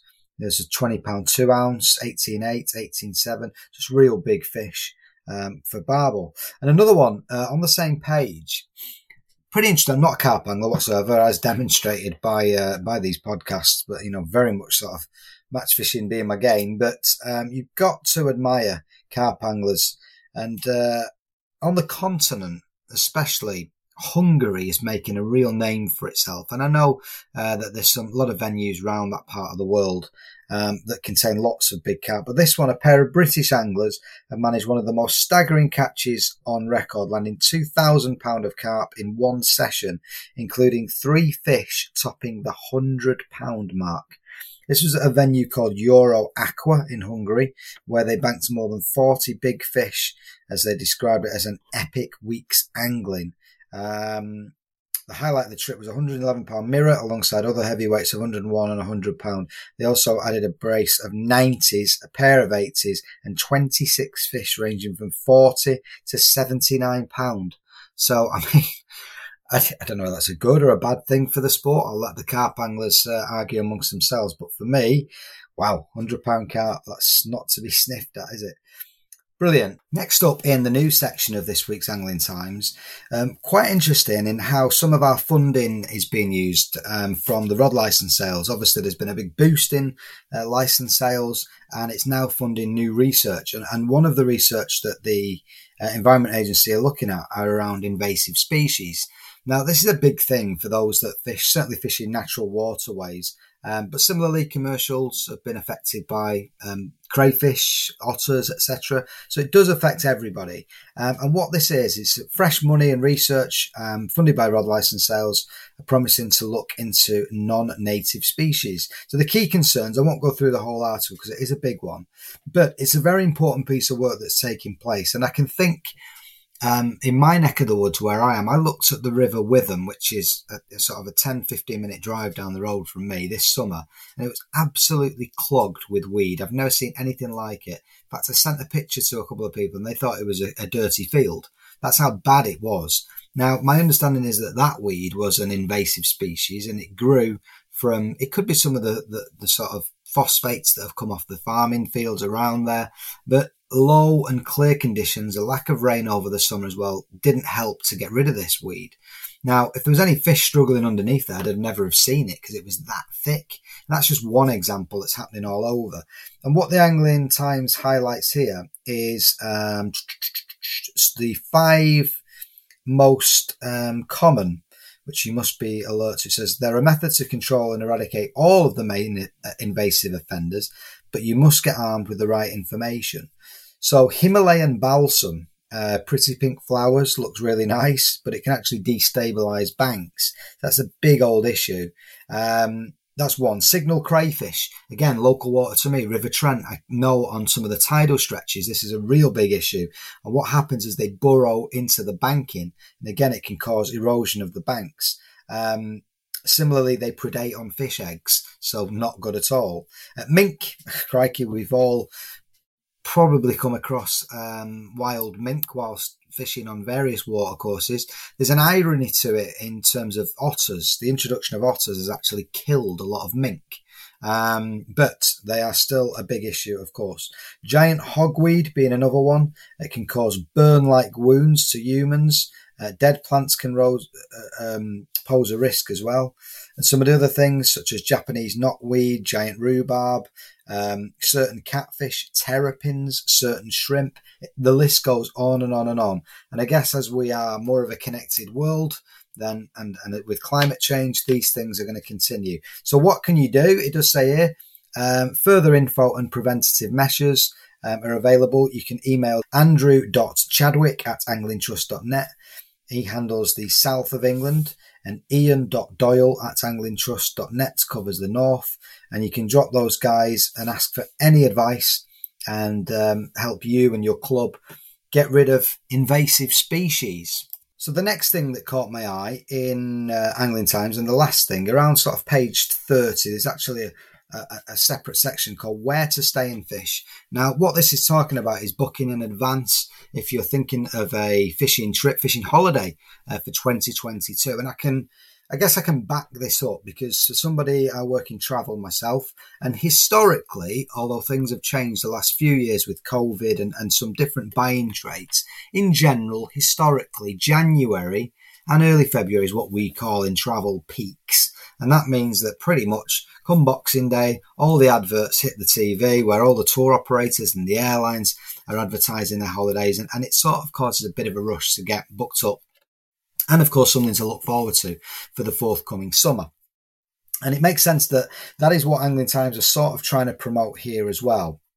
Uh, there's a numerous pages, a really big bumper piece um, on this, and it, and it, does highlight certain areas as well certain places. So Rookery Waters being one of them here. Uh, that's a place that I'll be visiting next year, and I'm really looking forward to it. At Lakeside, as an example, in Norfolk, there as well. So lots and lots of different places. I mean, we've covered some of these great locations before. We spoke about Lindholme Lakes um, at the last on the last podcast. What a great setup. What a place to go for a fishing holiday. Whether you're a match angler or whether you're a pleasure angler, it's got something for everybody. Um, similarly, my favourite destination in the whole of Britain, if you said to me, where would you like to go fishing for a week tomorrow, Dave? I'd be like, right, Dockall straight away. Ireland, of course, is making a massive resurgence these last few years. There's some great places in Wales as well. So I mean, have a little look at this. If you are thinking of getting away um, for a week next year, then then they are right. Angling Times that, that it's a good idea that they've put this in because things do get booked up quickly, and if you start preparing your mind and thinking about well, where do I want to go next year? Now is the time, uh, and think about booking up ASAP because things do book up really quickly. And I think for me, staycations as they call it um, is very much here to stay. Now, I think people uh, have got a taste of it, and what we'll see going forward as things gradually improve travel wise is we'll have a mixture of the two. Families, instead of having perhaps two uh, foreign holidays a year, or perhaps have a UK and uh, and a foreign holiday, or as money's becoming tight and inflation rises as it's continuing to do so, perhaps people will cut out the foreign holiday completely and stay in the UK. So bear that in mind. If you are thinking of having a holiday, fishing with the uh, whether it be with the family, with your friends next year, and get booked up now. So loads of good stuff in Angling Time this week. Really enjoyed having a read. Some great big catches. Won't go through them all, um, and I'll talk about the tackle which is in there as well a little bit later. So moving on to the monthly magazines, um, kicking off Improve Your Coarse Fishing page 10, but also it does cross over into match fishing as well, where there are two uh, similar approaches um, targeting a water that brings back some fantastic memories for me. And, and I think for those feeder anglers amongst you, it's a bit of a, I guess it's a bit of a mecca, really. I mean, I know there's lots and lots of similar waterways now that are, are in vogue for feeder fishing, but this one is Rudyard Lake. And uh, I always remember fishing Rudyard Lake as a kid, and it was just, it was a bit of a magical place, really, because you had some of these lovely houses on the far bank and um, you know, it just seemed to be shrouded in mystery. And, and being a kid from the Northwest is a little bit different the way that we fished. Um, we were allowed something called Northwest rules, early sort of like 90s and, and, and 80s, if you like, was um, you could use two, two hooks, so two hook lengths, double hook rigs. Obviously, gives you the opportunity to mix and match different hook baits and, and of course if you get two fish on then happy days and that's what's taking place in um, improve your coarse fishing chap here, uh, Gareth Lambert, he's fishing a double hook rig and uh, manages a few bream. And in the match fishing magazine, it's uh, Andy May is on there as well. And I always remember as well, Rudyard, uh, the matches were always really well attended. There was always 60, 70.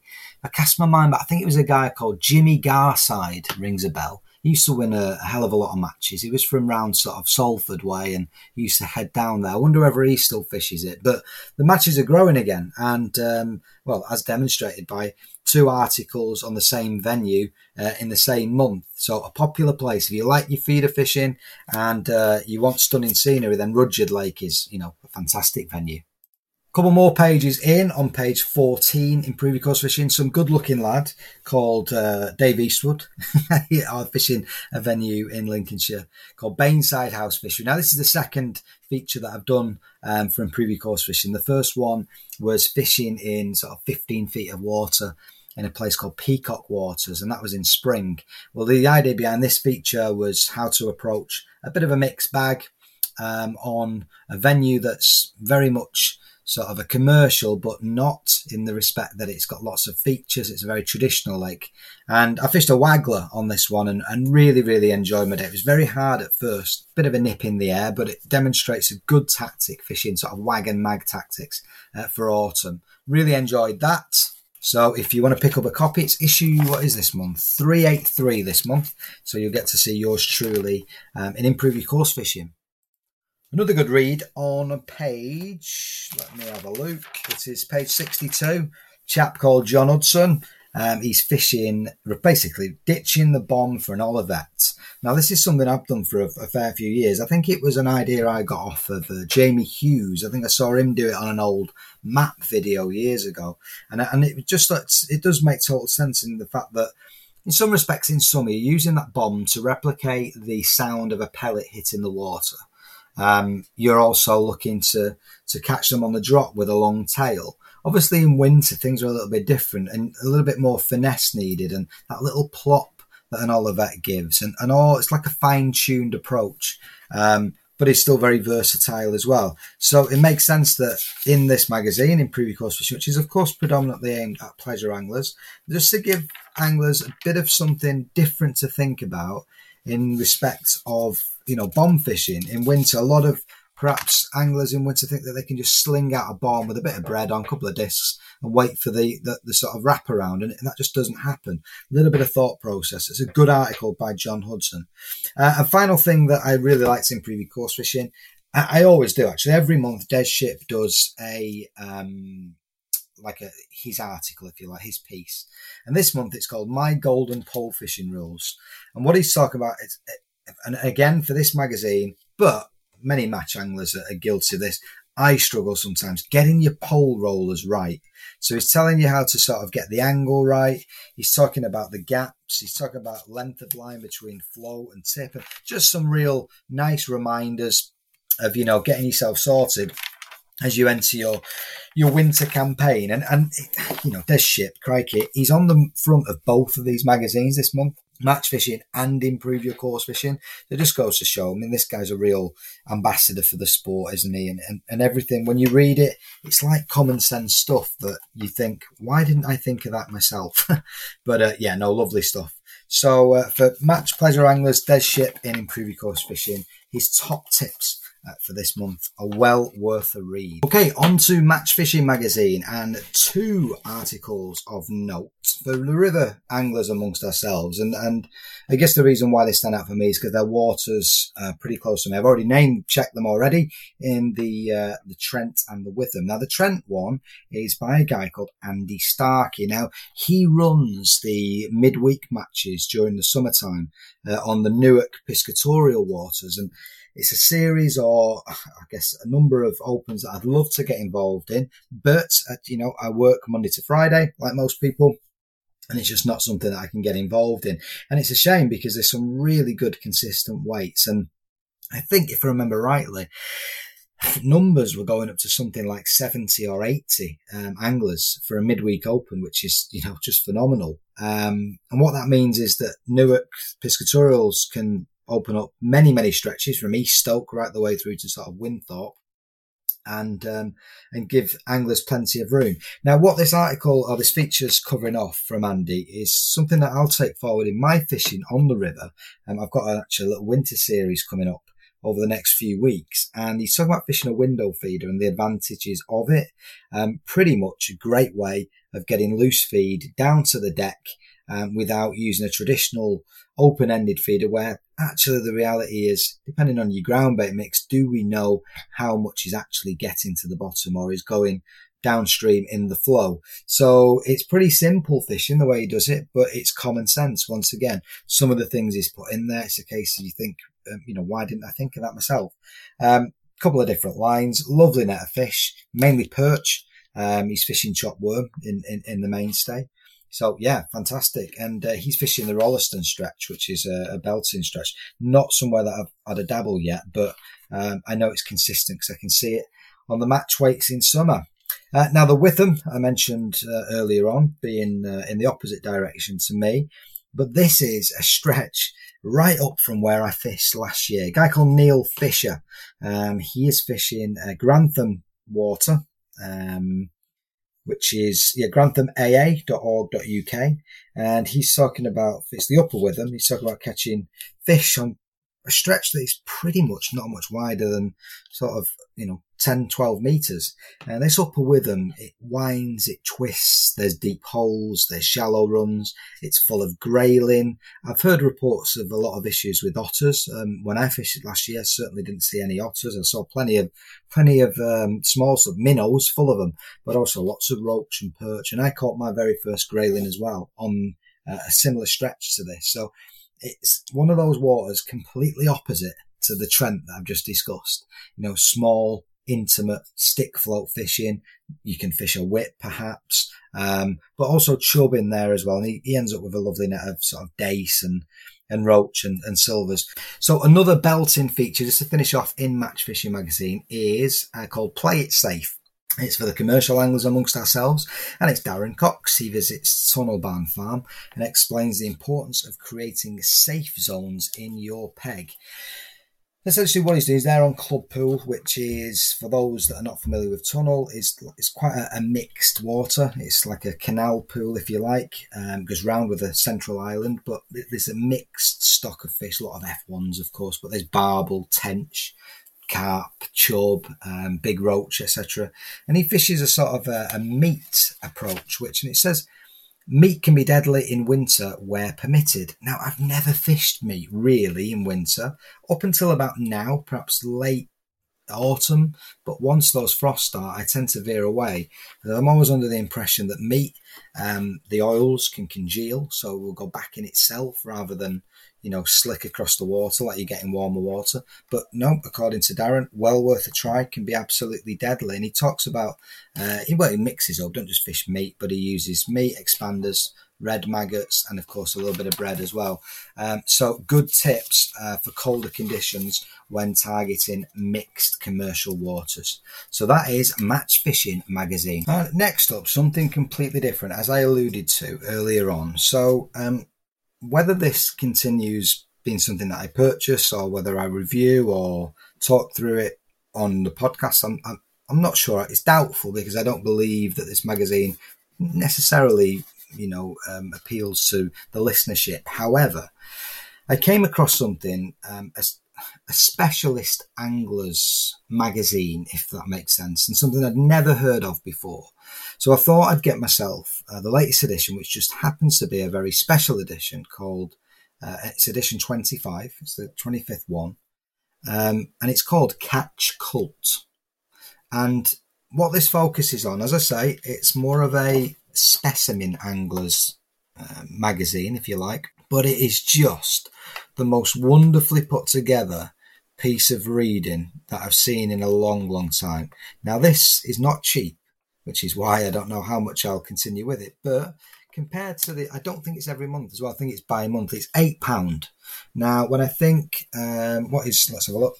Now, match fishing is now what is that? Four pound seventy five a month, and improving coarse fishing is four pound twenty. So I'm actually spending nearly a tenner a month on two magazines there anyway. So thinking about it, Catch Cult, if it's bi-monthly, it's actually not bad value. Now it's headed up by a guy called Martin Mumby. Um, and I came across it online initially and thought I'd check it out. They've got social media, they've got a Facebook page, etc.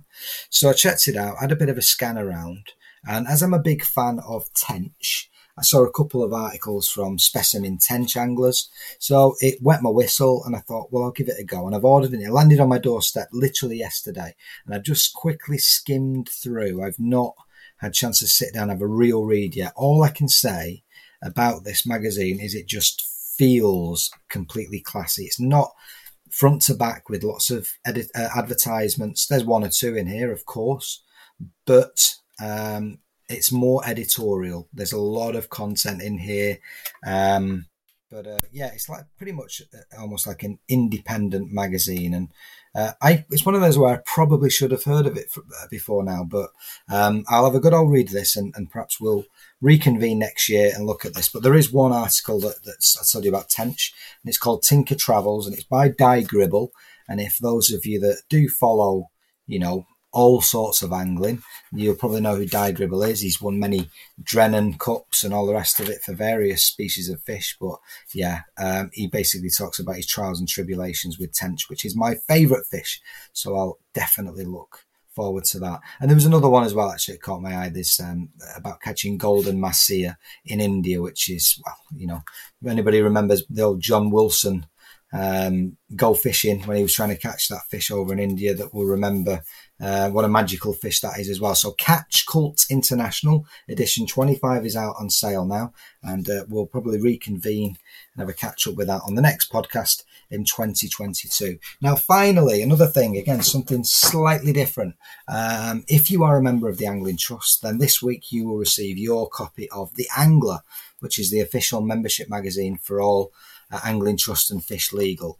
Now, I don't want to get into this because I know people have strong views on the Angling Trust. For me, and I think it's insane that anybody would not want to be a member of the Angling Trust, if not to enter the competitions that are run by them, uh, Fish'O'Mania, etc., and the Nationals, then actually just to contribute towards your own sport and you know the work that Fish Legal does in terms of taking big companies to court and all the rest of it is just you know second to none. And without them, uh, working alongside other agencies, of course, um, you know it's a real big thing. But uh, the one thing I wanted to highlight, I mean, for the cost of like whatever it is, twenty quid a year.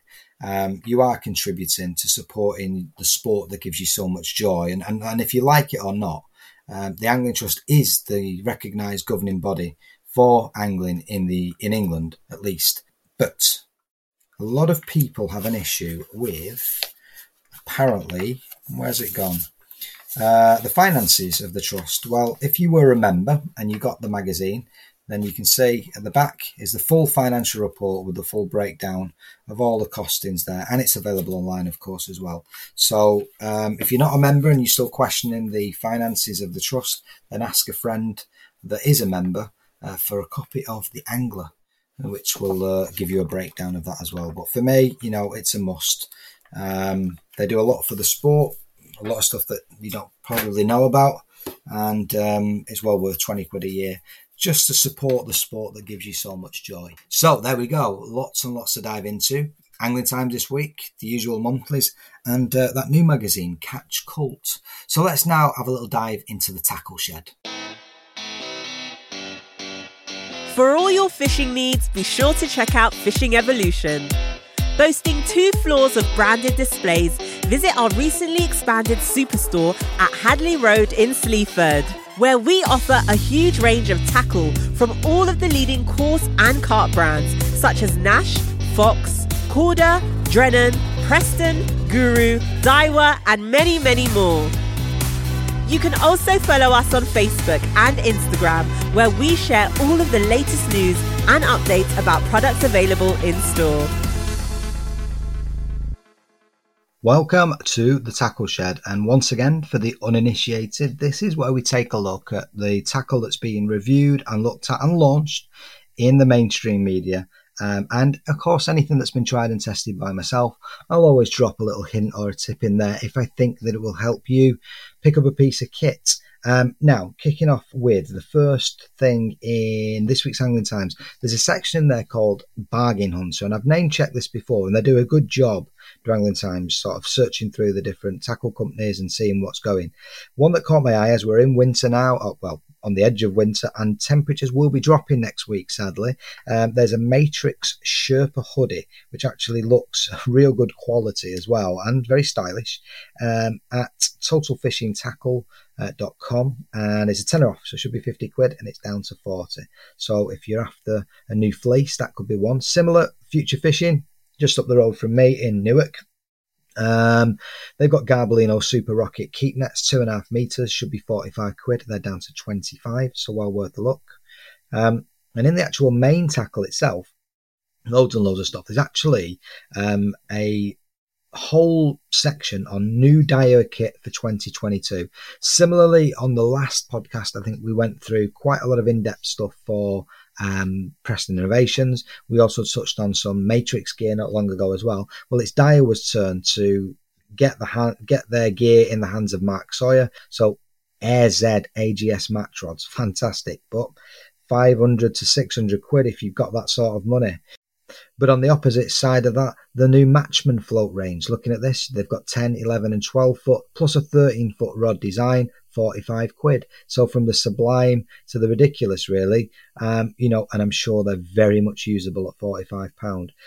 With that Matchman feeder range, 50 quid, 9, 10, 11, and 12 foot rods. Um, feeder reels, one there called the 21 QD, 435 pound. So I guess what I'm trying to highlight there is actually they have got something for each range, uh, each price point, whether it be budget or whether it be right the way up to top end. The one thing that does look quite interesting that caught my eye was they've got something coming out called a fold and go match barrow. Um, now it's basically it's all it's an all in one that folds pretty much flat. And I don't believe that it's just for Daiwa boxes. I think most boxes can go on this. And it looks a really good, clever design. Uh, my problem with it, 300 quid. So in some respects, I get it. If you're going to be spending sort of five, six hundred quid on your seat box, then you want it to be protected when you're, you know, going over rough ground and all the rest of it. But 300 quid, you compare that to, you know, your Matrix, your map, um, your Innovations barrows. Uh, this is three times as much. Um, what did catch my eye though is the Matchman uh, luggage range. Now, they're well known at Daiwa for top quality gear, and their luggage is no different whatsoever. Um, what you've got is a range here to appeal to all the Matchman range. It's that sort of budget brand, if you like, um, but striking red logo across uh, jet black luggage. Everything from cool bags, rod bags, carryalls, etc. So that will tick many boxes for Daiwa fans. Uh, there's a new commercial net pack as far as I can remember back at least sort of 10, 15 years, Daiwa have done a commercial pack. So you have a silver keep net and a carp keep net with a landing net and a, and a, uh, and a net bag, 100 quid in this instance. Uh, I think stand out though for me being, you know, a bit of a fan of, of trotting a stick float or chucking a waggler out is they've got a new connoisseur pro match range. And we've spoke about this with Keith Arthur, with Tommy Pickering, who designed that original um, range of connoisseur rods, and this is their latest iteration of the rod, uh, ranging between 185 to 235 quid, so not out of the reach of, of certainly most uh, top match anglers, but everything from 13 foot to 17 foot as well. Now, Cadence uh, tackle have really got a hold on the natural water anglers because they've got those longer rods um, that do that type of job. Whereas some of the major mainstream tackle manufacturers have it's not that they've avoided or dismissed the ideas, and they do have some products um, similar to Cadence. It's just they don't have such a wide range. Now, maybe Daiwa are looking at that and thinking, hmm, well, we're missing a trick here. You know, we were the original innovators of, of great river rods um, and float rods. Let's have a go again. So maybe that connoisseur range, because it's in a very similar price point to those top end Cadence rods.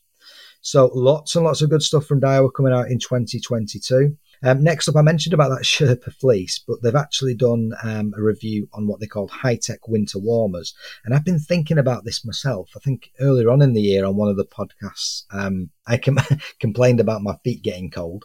Um, well, what he's doing here is looking at um, what can keep you nice and toasty throughout the winter. And it ranges really from everything to heated undergarments um, to base layers to socks, of course, um, now, a couple of these things I've got. So, first of all, merino wool socks. So, I think uh, last year, earlier on in the winter, I spoke about the Preston Celsius socks that were okay a tenner, whatever they were. But I actually got some merino ones from um, was uh, Skee-Tex, and those Skee-Tex ones were fantastic for the price. I think they were six or seven quid. Here they cover off the Guru merino ones. Um, so it's probably similar. But what I have got is uh, the Daiwa Sleepskin suit, and it's something that I've had under a suit a few times, but I've actually got too hot, and this was pretty much on the edge of sub-zero temperature. So this stuff definitely works. You can wear it against your skin, and pop a t-shirt on and wear it over the top. I've actually ended up wearing pretty much a lightweight pair of waterproof trousers over the bottoms and use the top as pretty much, uh, you know, an outer top, if you like, not necessarily under a jacket. So I can highly recommend the Daiwa Sleeps. I think mine's Sundridge, but same thing. So well worth a look here. So if you're in the market for some undergarment, shall we say, for winter, Um, they look at everything from heated underwear through to some of the mainstream uh, tackle releases as well. So that's Angling Times. Okay, on to Improve Your Coarse Fishing magazine and the new gear that's revealed this month. So for match anglers, um, sticking with that theme, uh, pole anglers, new pole rollers. So you've got Preston's new Inception flat rollers for 80 quid. Look good, look the part, uh, nice and high. Um, they come in three models flat, XL flat, and Super XL flat. Sorry, I should have said from 79.99. So those three models will have different price points, of course. Um, I, spy, I spied these actually not long ago, and I, I, don't really know the ins and outs of these. But new Guru hooks called Kuranku. So the Kuranku is the latest additions of Guru's range of natural water hooks. Uh, they have a unique crank shape with a wide gape and offset point. Black nickel coating helps durability and prolongs sharpness. Pattern looks perfect for a range of natural water baits such as maggots, pinkies, casters on both pole and feeder. So they could be interesting to give a go um, on the river this winter as well. Uh, for the specimen angle, there's quite a, a nice piece here. Um, looks like it's a Shakespeare uh, advert article. Yep. So SKP is the specimen brand of Shakespeare, if you like. And they've got a new feeder chair with a host of accessories, and that looks the part. These feeder chairs are becoming pretty much all the rage now. What I like about this, it's 150 quid, but it's got a um, it's got a foot plate as well, which is uh, pretty unique in, in, in some respects. I know the new Preston one that came out um, had a foot plate, but yeah, so Shakespeare one looks good. Um, so that's it really for improving coarse fishing. But what I did like, they've done on page uh, 81, Christmas gift guide, because it's that time of the year, you know, and you could be looking to purchase a fishing item for a loved one or um, treat yourself maybe. And these look at a couple of different things. The usual things like sunglasses, which are a must actually in winter when that sun's low. You've got Skee-Tex boots. You've got various Willow Grange, which looks to be doing a couple of like uh, you know bivy items if you like. They're all branded Carp Life. They look quite good for the carp angler. Um, so yeah, different things, gift cards and stuff. So maybe check that out if you're in the market for um, a gift for Christmas. New gear section of match fishing then. Um, more pole rollers. These ones by KND, Keep Nets Direct. And I must say, these do catch the eye because of the price point. 50 quid, uh, double roller, um, nice extendable legs they do have a look. I've got the map rollers, and they do have a look of those map rollers, very similar, but for forty nine ninety nine, and come with a carry bag. Uh, definitely good value for money. Similarly, um, something striking, I think that really looks the part. Um, Matrix Horizon Compact Carryall. Now eighty quid, but EVA base, uh, molded EVA base, lots of PVC construction there as well for water proofness, if that's a word, um, and a number of these sort of EVA cases that drop inside. And it's the dimensions that I'm interested in. It's only 30 centimeters high. So the idea is, of course, pack everything down. And with that as well comes the new range. You'll see, just have a look online, look at Drennan, their new EVA range, which I think not replacing those traditional uh, material holdalls, but the idea is to have a compact carry-all made up of numerous um, like a modular system inside, I guess. So you can put all your accessories in nice and tidy, uh, and it all fits inside a smaller, more compact EVA carryall. Um, so that's could be if you're looking to save space in your car or just essentially tidy up your tackle a little bit. These EVA solutions, although this Matrix one isn't complete EVA, um, there's a lot of PVC involved, PU coating, etc. Uh, that seems to be the way that luggage is going at the moment. Not too sure I'll swatch, swap, uh, swap over just yet. Um, I'll look at the benefits of that for now, but for, for me, I just throw everything in my traditional old school carry all and it ends up weighing a ton. But yeah, that needs to change. Uh, that is for sure. Uh, now, the poles. We spoke last month about the Preston uh, range of Superior poles. Uh, old Tom Scully gets the X90 out and gives that a thorough workout. Um, he's very impressed, apparently. This is the one that retails at about 3,000 quid. Um, yeah, so he rules the roost over that. And uh, yeah, so he looks at that and gives it a thorough testing. There's a new range of pole floats out from Garbolino as well. They're uh, distributed through Benick Sports. Um, Darren Cox basically talks you through what each of those patterns and models do, so that's useful. Also, uh, I think from a tried and tested perspective, for me, um, I think I'm now, I must say, into what my third or fourth year with my Matrix box that I use. Now, if you're in the market for a new seat box, which I am or was, should I say, I've been looking at new boxes for a while. Don't know which route to go down. I said last month um, I like these deep bases and and sort of a number of cross draws and a number of winder trays at the top rather than a framed unit. But those boxes just don't exist now. So I've been looking around, and you know what? I've decided just to stick to my own. It's an S25. It's not even got those big 36 legs, which keeps it a bit lighter. To be fair, I have put an extra tray on there, but it's had an absolute hammering, and I actually you know, decided to even give it a little bit of a wash this month. Um, and I think I got mine in a Black Friday deal um, about three or four years ago, and I've had it ever since. And it's not let me down, whatever. I've not had a single leg slip. Um, it's just every now and then I get this urge to have a change. And you know what?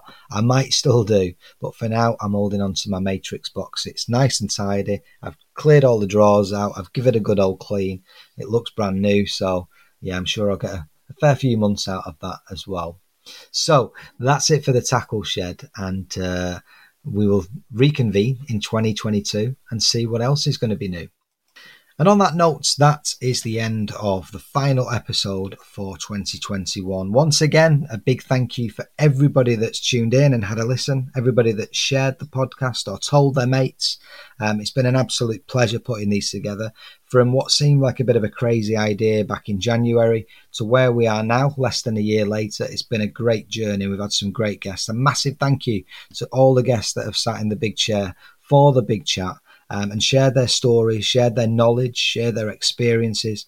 And uh, I know that a lot of them have enjoyed it just as much as I have. And I'm sure I'll ask some of those guys to come back uh, for 2022. What I'd like to do next year as well, I'd like to have some lady anglers on. Um, so if there are any ideas from the listeners um, who you would like to listen to, uh, from a lady angling perspective, that would be great. I'll also maybe try and diversify as well. I have approached the Angling Trust in the past for um, for, for somebody to come on and talk about what they do and the benefits, and also uh, how instrumental they were in ensuring that we could fish throughout the lockdowns.